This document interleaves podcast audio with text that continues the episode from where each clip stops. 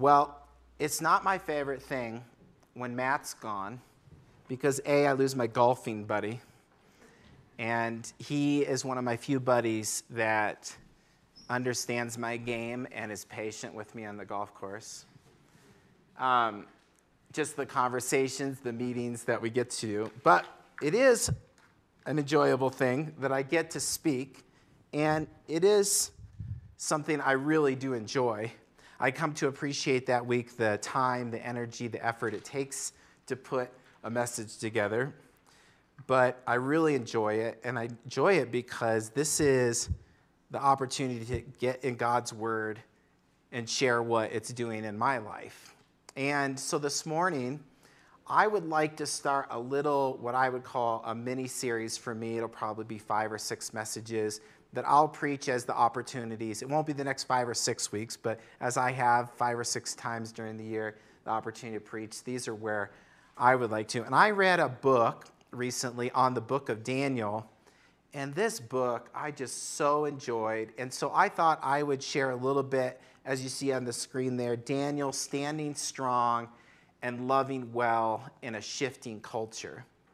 And what I realized is Daniel is a great book, kind of like a playbook for how to stand strong, love others well, love God well in a shifting culture. so here's a question for you that may seem like a rhetorical question, but is our culture changing? And question two is our culture changing to be more like God or less like God? Would you say the cultural shift in our time is it's becoming more like God or less like God? This week, you might have noticed in the last couple weeks in the news, uh, Elon Musk might want to buy Twitter. And I've been fun, it's been funny reading the articles because I think he's been championing free speech as part of the you know Twitter. Twitter is a funny thing, isn't it? That we give you a platform to say whatever you want to say and whatever you feel like saying, 144 characters, and let's just see how that social experiment works. And of course, it's been a very profitable um, company. But it wasn't too long into Twitter that you realize, you know, I'm not sure we can let everybody say everything they want to say. So maybe we should have a group of people that kind of filters what people say. And so you kind of do that experiment, and then you realize some people might be saying some hateful speech. How many of us are against hateful speech? Everyone raises their hand. We're against hateful speech. So we should probably have a group of people that that's what they do. They decide what's hateful speech, what's not hateful speech. So you get those people together. And so you kind of have a filter there. Then you realize that there's bots that are putting stuff up on Twitter that are actually not humans. And how can we differentiate between a bot and a human? So we got to get a part of the company that works on that, make sure bots aren't saying things on Twitter that they shouldn't be saying. So then you realize, man, this is a lot bigger. And some of you know this because you're on Twitter and you see it and you read the news. And I think Elon Musk is like, I want to open this up for people to say more what they think, and what, I don't know how that's going to go, and if they if he'll buy Twitter or not. But if you're if that was nothing in your world, and you're like, I did not know any of that, you're just a better off person. I'll just say that. If you were like, I don't know who Elon Musk or what you're talking about with Twitter, and why there's 144 characters, that's God bless you. You don't need to research that at all this week. But it is an interesting thing because your workplace actually might be like that, where like there's a group of people that need to filter what's being said at the workplace. It, I think it filters down anywhere, everywhere. And when we talk about the culture and the cultural shift, we're talking about customs and arts and social institutions, the things that we celebrate. And I think what you have noticed is over time, right and wrong comes under attack.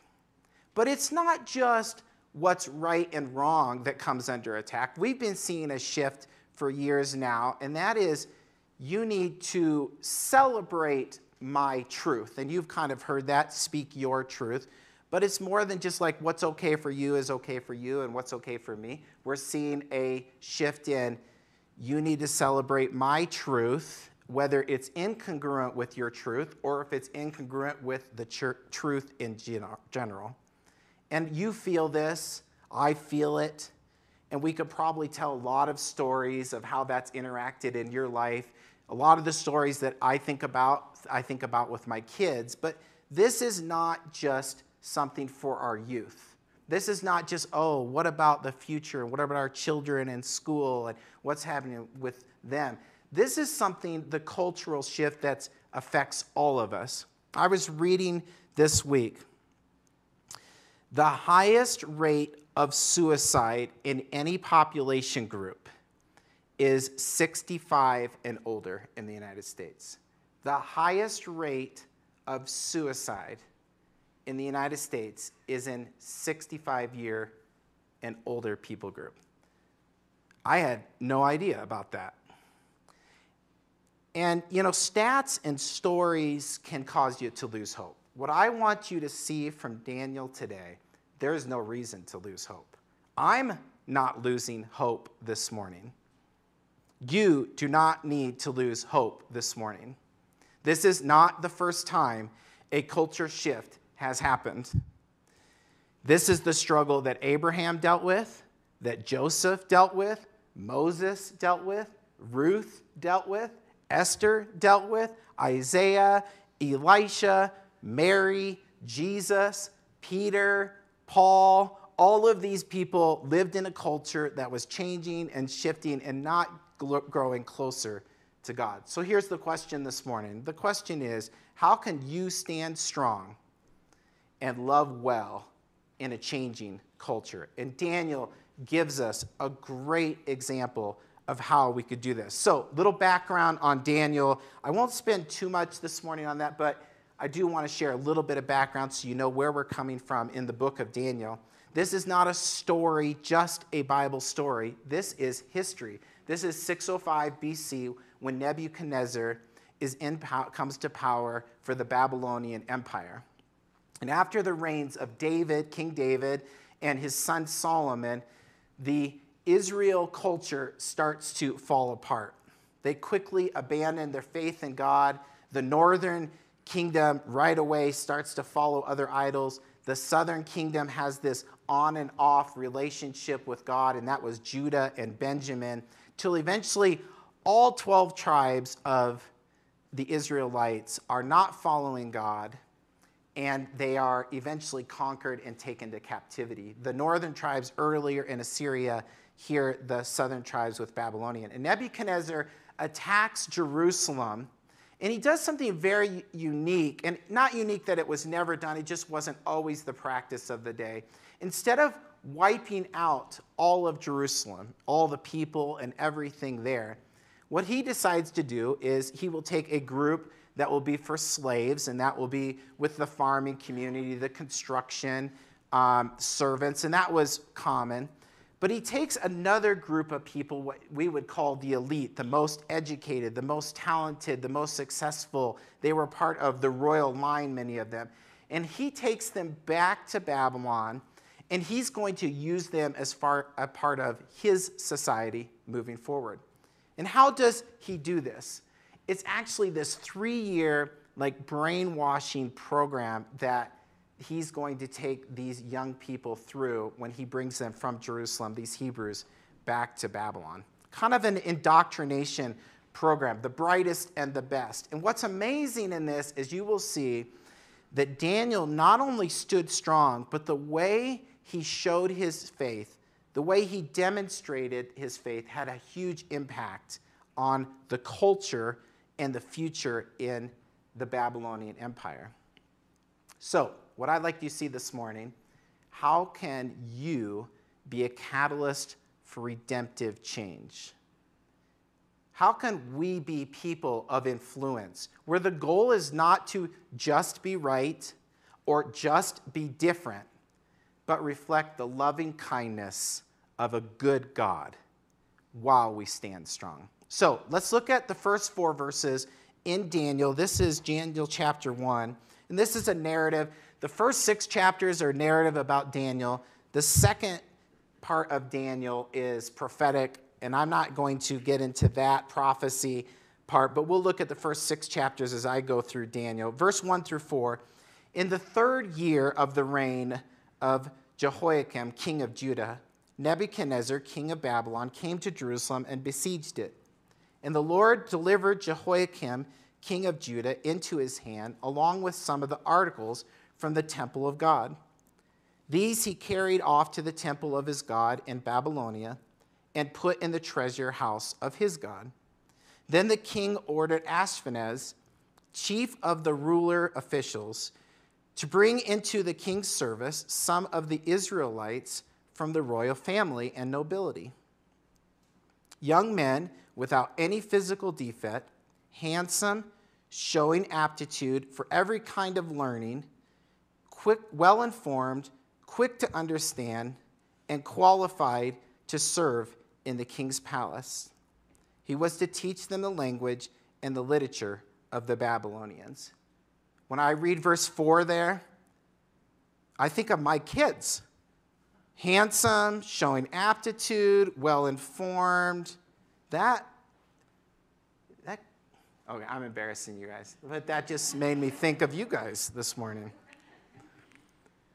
But he, these are the ones that he chose. So Daniel, he was smart, educated, bright, good looking, high aptitude, kind of like the Ivy League of Israel. And what they wanted to do as they took them away, brainwash them, strip away their past, give them a new identity, new culture. And how did he do this? How did King Nebuchadnezzar and the Babylonian Empire do this? He said, Okay, you guys have been reading, and we saw it right in the end of verse 4. You guys have been reading the Torah every day. This has been your literature. We're going to take away the literature that you have, and we're going to give you something different to read, something different to learn. Now, we don't know exactly what the new literature, um, we probably have ideas. But if we wanted to play that out in our culture, if we wanted to take a group of young people or a group of people and we wanted to change their values, their thought process, what would you give them today? That if you wanted to strip away, take away everything, take away the Bible, everything they had, and give them something else that would be a new way to learn, what would you give them? And I know the first thing that came to my mind was how about a device with a bunch of apps on it that as you can scroll through all day and this would tell you what everyone around you thinks. So, Facebook, by the way, that's not what the young people use anymore, just so you know. If you use Facebook, you're probably not young anymore. Just to, just, just, just FYI. I use Facebook. I cannot message my children on Facebook. Instagram, you're getting a little older, but you're still kind of young. TikTok, if you don't know what that is, you are old. YouTube, Twitter. So take away all of what God is saying about you and fill that with what people around are saying. I don't know if that hits home for you or not. It does for me.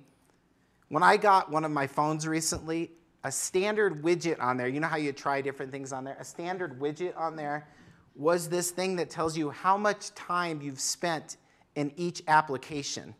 And I touched it and it opened up and I looked at it and I said, I'm never opening this again. I was like looking in the mirror first thing in the morning. You're like, ooh, that doesn't look good. I don't think I want to look at this again. But that's just like a small picture. I think of places like college, places where the Bible's not celebrated, that you're told this is what you should think, this is the literature you should read. Keep up with what everyone around you is saying and not care what God is saying. So look at verse 5. What is happening is they're distancing them from all they've known and they've thought. The king assigned them a daily amount of food and wine from the king's table. They were to be trained for three years, and after that, they were ent- to enter the king's service. So, two things here. First, the food. you will see in the first part of that that it talks about they gave them different food. Not only the food that was given to them was likely against their dietary laws that they had been given from God, but it is most likely that this food was sacrificed to the Babylonian gods. And they knew that that was not something that God wanted them to participate in. This would have been a huge offense to the Jewish people to eat food that was sacrificed to idols. And they were saying, so forget what you've been taught before. This is the new way. And not to spend too much time on this verse, but one of the interesting things about this verse too is at the end of it, look at the end of verse 5 there. Um, it talks about, or at the beginning there, food and wine from the king's table. one of the things we know from the Babylonian culture, this wasn't just a little wine that would go with your meal. We know from their culture there was wine that was a, an extensive part of their culture. There was extravagant parties that went on for days, and anything goes. And the interesting part at the end of verse 3 that it says there was trained for three years. So somehow they had come to the conclusion if we can take them and put them in this kind of environment for three years, we can reshape them so much that they would serve and be ready to serve in the king's palace. So, verse 6 introduces us then to the main characters in this book of Daniel. Among those who were chosen from Judah were Daniel, Hananiah, Mishael, and Azariah. Probably hundreds, or not thousands, of young people were taken away into captivity and part of this, um, part of this program that King Nebuchadnezzar would put them through. And so here's the question culture is shifting right in front of them. And when culture shifts, what are they going to do? What are you going to do as culture shifts? And I think we think of do you have the courage to stand strong? And as I look around this room, I think most of us want to do what's right and want to stand for what's right. But how do we do that? And one of the first things that can help you with standing strong in a shifting culture around you is to understand the strategy of the culture that is around you. How does the culture want to strip away the values you have, the values that are from God, and replace them with the values of the culture in that day? And at verse 7, we are going to see the first strategy that King Nebuchadnezzar used, and it is similar to the strategy you will see the chief official gave them, say this with me, new names.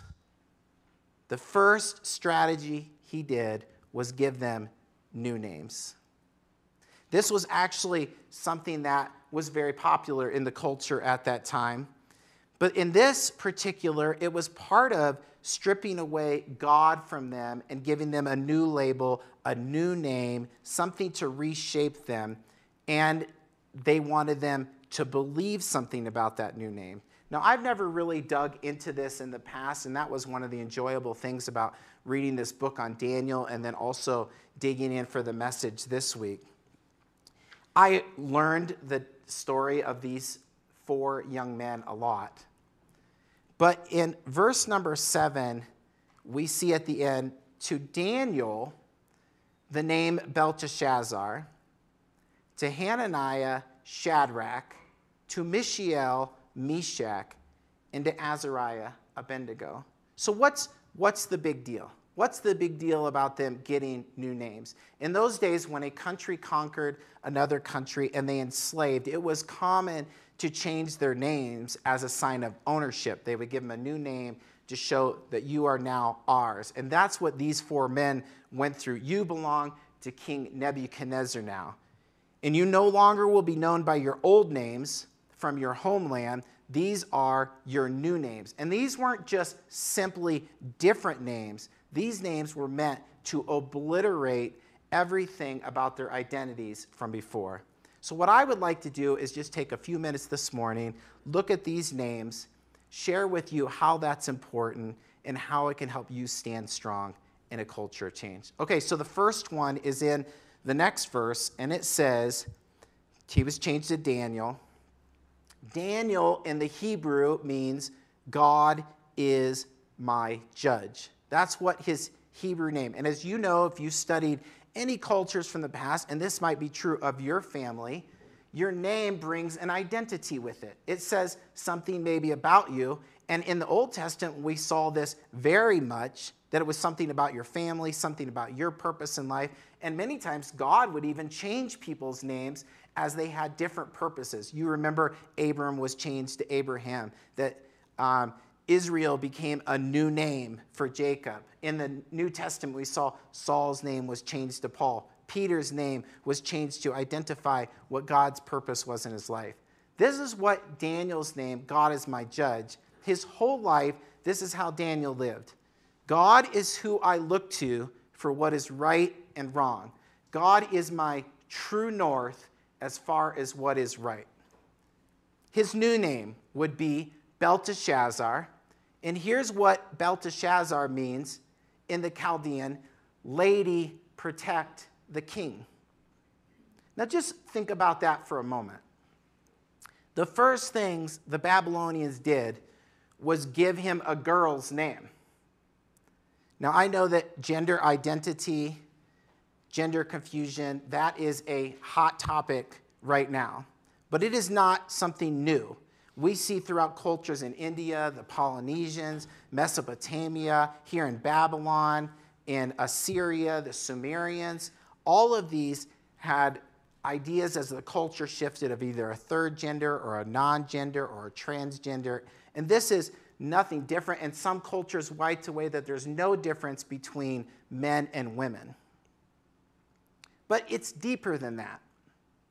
Because I would say that some of you in your past had people tell you, you're not a real man or you're not a real woman because of how they defined that label.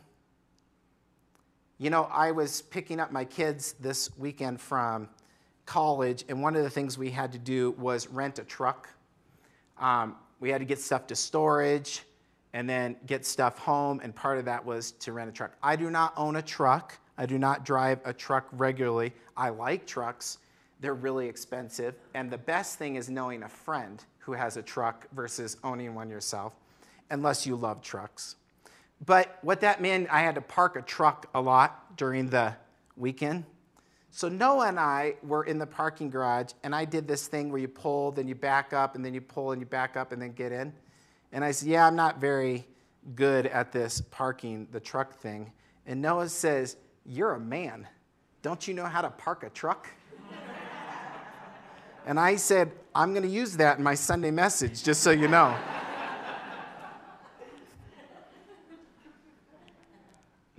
How we define what a man and what a woman is is very interesting. When I was growing up, you might remember this, there was something called Cabbage Patch Kids. I wanted a Cabbage Patch Kids. And that first year they came out, parents were fighting in Toys R Us and stores like that. My family didn't have a lot of money, so I didn't get one when they came out right away, but I wanted one. But you know what I heard? Boys don't play with dolls that was a little bit of a conflict for me. Where does Cabbage Patch fit in that? Well, I got a Cabbage Patch. None of my friends that were guys got Cabbage Patch. And you're like, did you play with your Cabbage Patch? Well, I'll tell you, when we went on vacation, we took a vacation to Michigan. There's a little town called Holland, Michigan, and it's kind of a Dutch community. My brother bought those wooden clogs, you know, that you can wear. I bought wooden clogs for my Cabbage Patch and I had his name carved in on those. I remember the girls used to roller skate at recess. I liked roller skating, and only girls roller skated.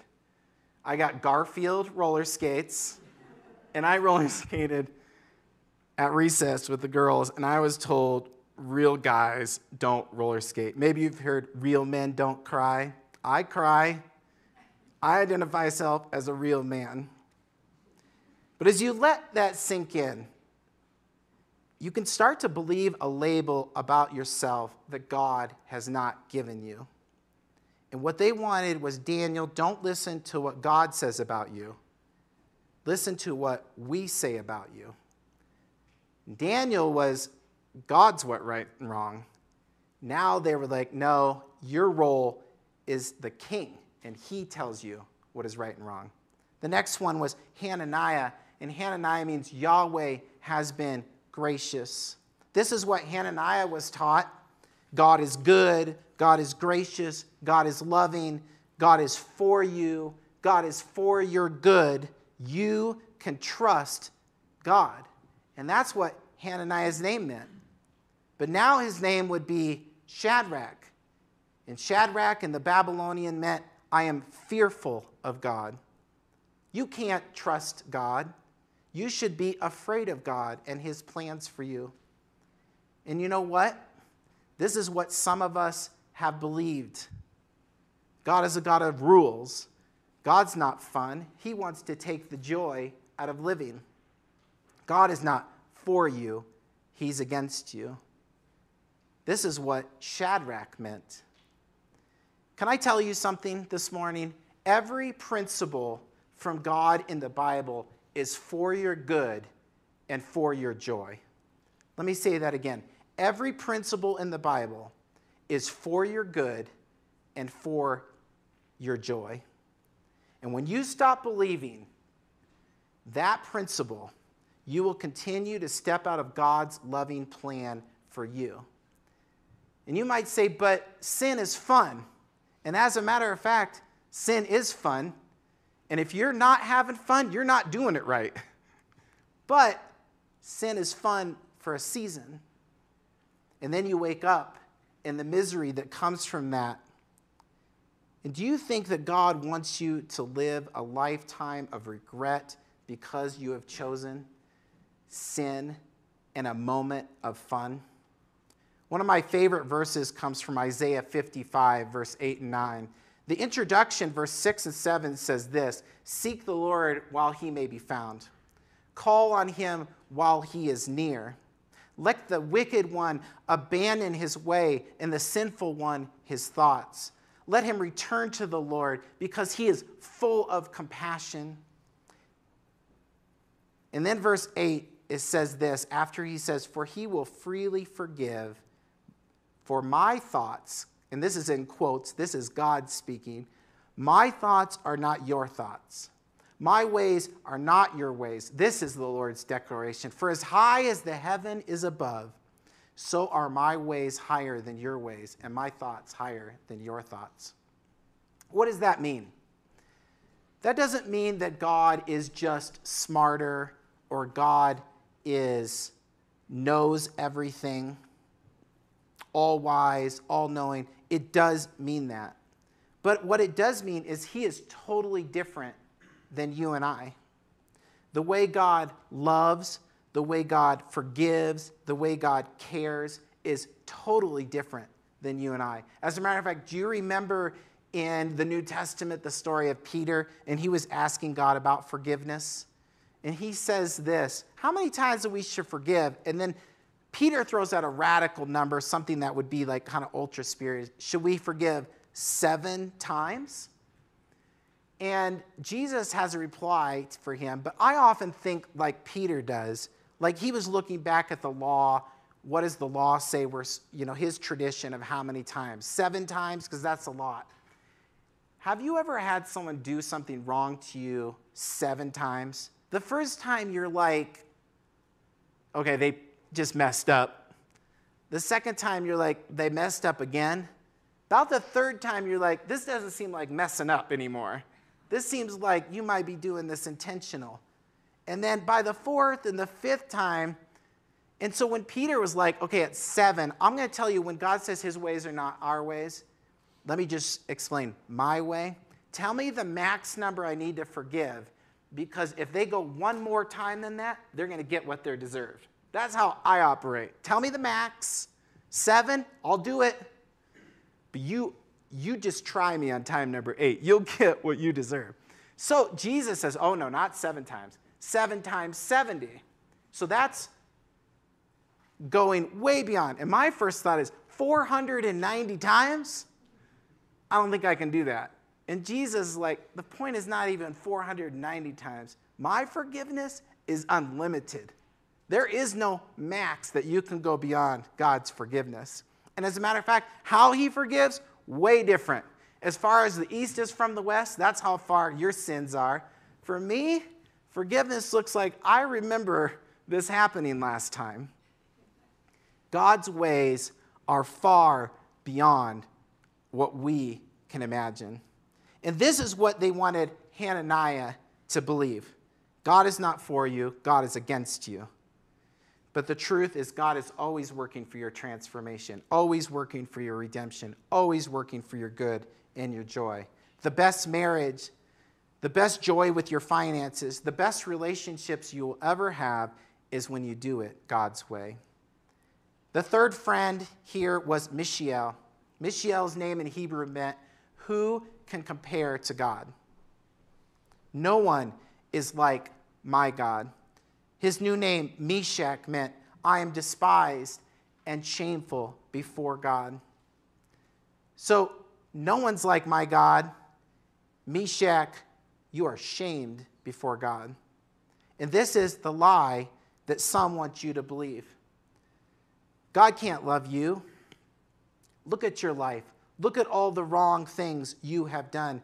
You've messed it all up. Hear this God wants to take all the shame from your life. This is why he died on the cross for your sin and was resurrected to separate it as far as it can be separated. I read this in the middle part, Psalm 103 For as high as the heavens above, so great is his faithful love to those who fear him. As far as the east is from the west, that is so far, and that's how far he has removed your transgressions. It's not just those that haven't accepted Jesus that struggle with this. Some of you that have put your faith and trust in Jesus struggle with that, that your life is defined by the struggles and shame of your past. And the way I like to think about it is Christians are not perfect. What Christians are is for, for, to be forgiven. And to stand strong in the wave of culture and the shift of culture, you need to live that and believe that God sees you as forgiven, and shame is not your name. The last one, Azariah, Yahweh has helped. Yahweh was the personal name for God. Over 6,500 times in the Old Testament, he uses this term, Yahweh, the God who is self existent, the God who is, the God of our ancestors, it would sometimes be described. But this was the personal name for God. This is what you can call me. And for Azariah, what that meant is God has helped. His new name, Abednego. In that culture, Abednego meant the servant of Nebo, and Nebo was a Babylonian god. So you're not going to serve the God Yahweh, you're going to serve one of our gods. And what happens when you stop believing God is the God who helps. What often helps is you, what often happens is you start following the gods of the culture around you. If I asked you, what are the gods of the culture around you? I'm sure many of you would give them like money, success, relationships, power, attentions, drugs, alcohol. When culture changes, you have to remember who God says you are.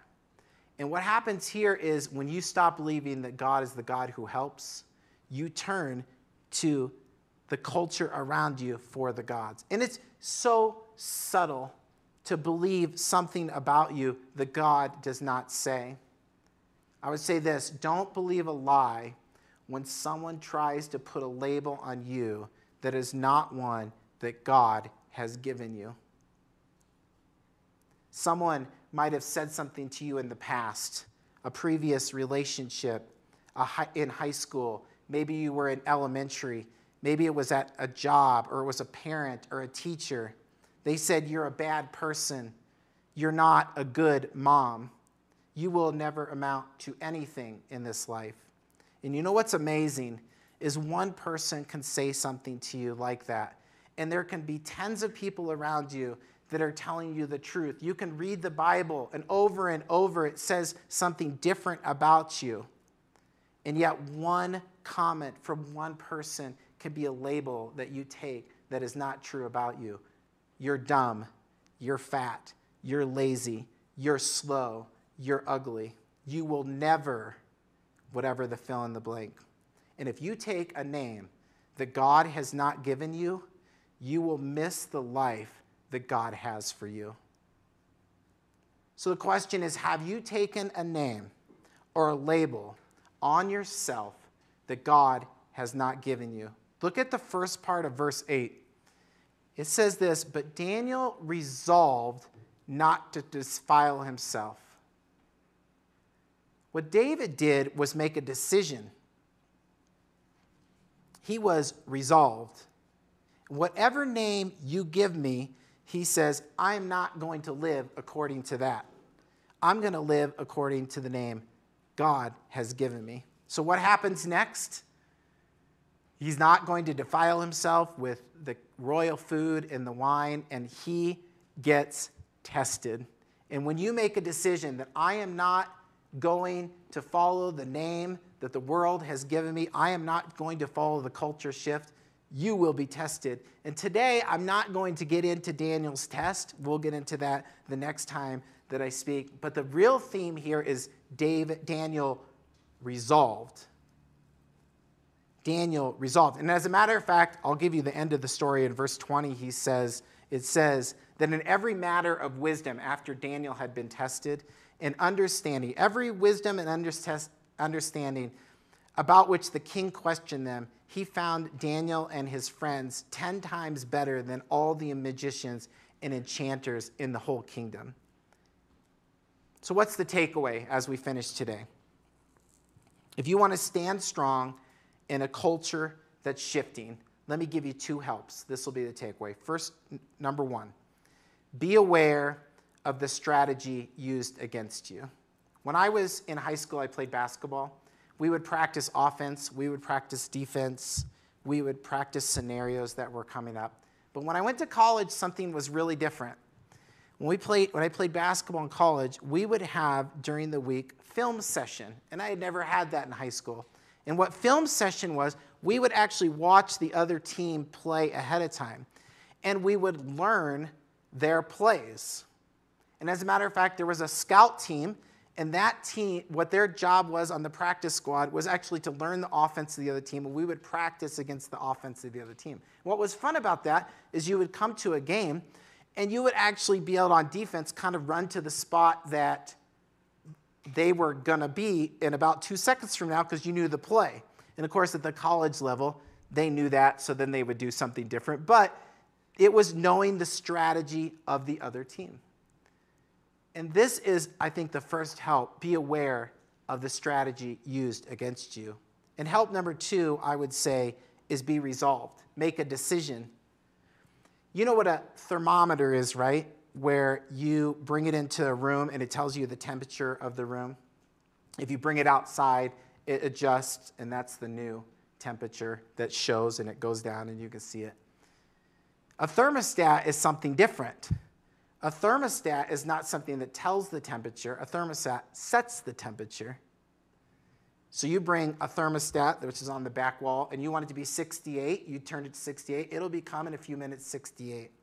The making a decision, the resolve, is the difference between one reacts and one is proactive.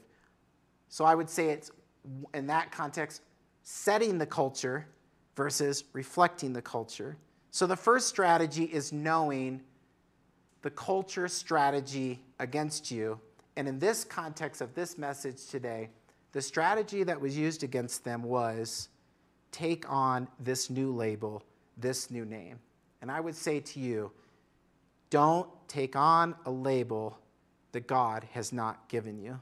That is a strategy of the culture shift around you is to take on a new label and a new name that God has not given you. And some of us struggle with that I can't trust God. God is against me. I am a failure. I am broken. I'm a bad mom. I'm a bad dad. I'm weird. I'm ugly. I'm a loser. I'm never going to amount to anything. Those are not any labels in the Bible that you will find that God says about his chosen. And the second one, resolve that you will only live by a name that God has given you. And we have sung those this morning. We've read them this morning. And let me give you just a couple as we finish. You're holy, blameless because of what Christ did for you on the cross. You're forgiven. You're loved. You are righteous. You are a new creation. You are beautifully and wonderfully made. When you are weak, He makes you strong. You're a child of God. You are free and you are made with a purpose. In Isaiah 43, this is how God says it. Now, this is what the Lord says The one who created you, Jacob, the one who formed you, Israel, do not fear, for I have redeemed you. I have called you by your name, and you are mine. When you forget what God says about you, you will miss the life that God has for you. But when you live by the name that He has called you, that's the joy. That is the life. And that is the one that He calls you by if you put your faith in Him. God, help us to live by the names that you have called us. Help us not to feel the pressure of the culture shift around us that wants to redefine us, that wants to give us a label that is not congruent with what you have called us to. Help us not to miss the life of joy and peace and hope because we give to the pressure of a label that you have not given us. In Jesus' name we pray. Amen.